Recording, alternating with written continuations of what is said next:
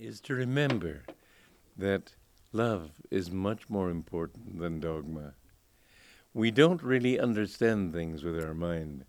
We can understand about things, we can know reasons for them, but understanding comes from the heart.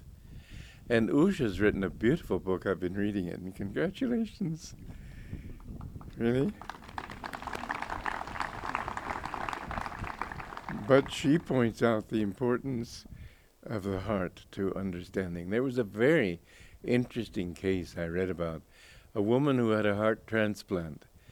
And uh, you're not supposed to know who the person was who get transplanted, gave you your heart.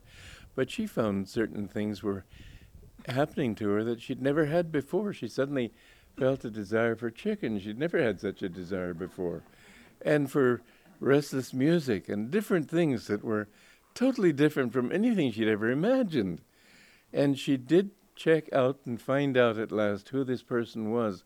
It was an 18 year old man who had been very restless, loved chicken, and many things that she had taken on because she had his heart. The heart, actually, that seems like an almost incredible thing because it seems like the heart is only an organ that pumps blood, but it's much more than that. Everybody in the world knows that it's here he suffers when he feels suffers heartbreak. I've never known a lonely swain, a heartbroken swain, to say, My knee feels broken. but many say that they feel it in their heart because you know that this is where you feel love. You don't feel it here, you feel it here. And you don't understand anything until you can feel it. You can know mentally all about it, but it's the heart's feelings. That's why it says in the Patanjali Sut- Yoga Sutras that the definition of yoga is yogas chitta vritti nirodha. Chitta is the feeling in the heart. And when you can calm those vrittis, those whirlpools of feeling in the heart, then you have calmness, you have yoga. The calmness of the heart, much more than of the mind. Vivekananda translated that as calming the waves of mind stuff. That isn't the, it isn't the mind.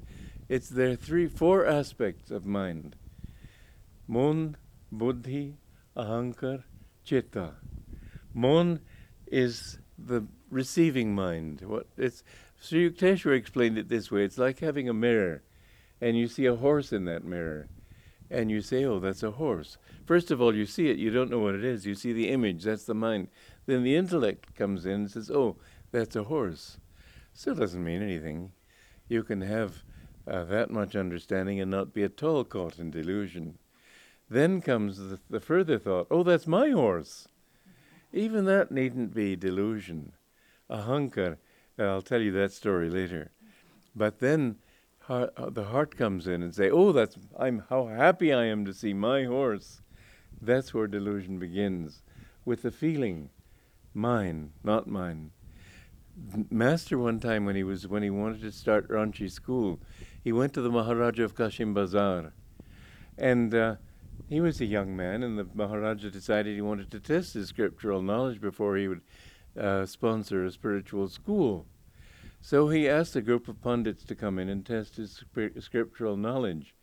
And Master said they were all assembled there for, as if for a spiritual bullfight. And he said, he said, let's not work on quotes from scripture. That doesn't indicate knowledge or wisdom. Hey, let's take something that I know is not in any scripture. The scriptures tell us that the four aspects of mind have their physical counterpart Mon, Buddhi, Ahankar, Chitta.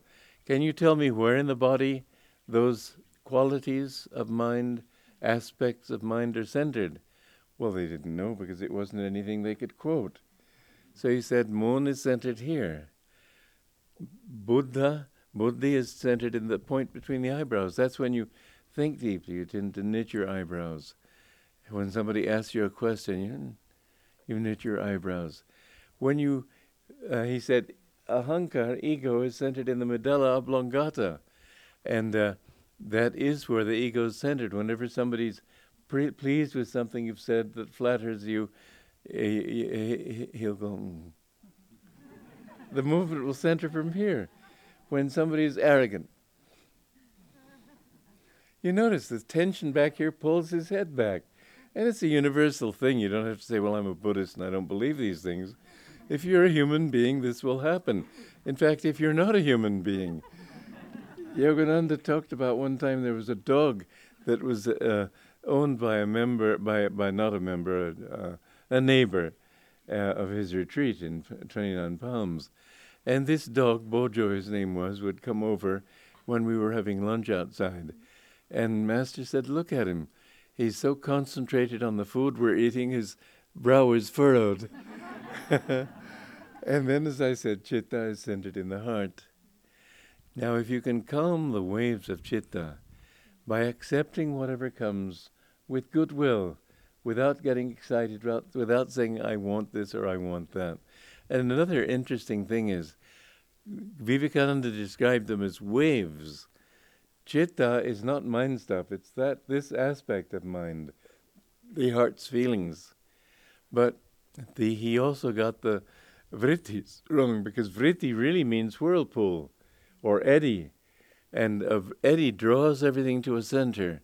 So every time you have a desire or a like or a dislike, it creates a sort of whirlpool around your ego. And it's one more cause for, for being trapped. Well, the way to get out of that ego, out of those eddies of, of, of uh, delusion and of attachment and likes and dislikes, is to watch a river. If the flow is weak, you'll find little eddies grow, going along the edges. But once the flow becomes strong, it dissolves all those eddies. And the way to really find your freedom is to have such a flow of divine love that nothing will be able to draw energy to itself. It carries everything along with it.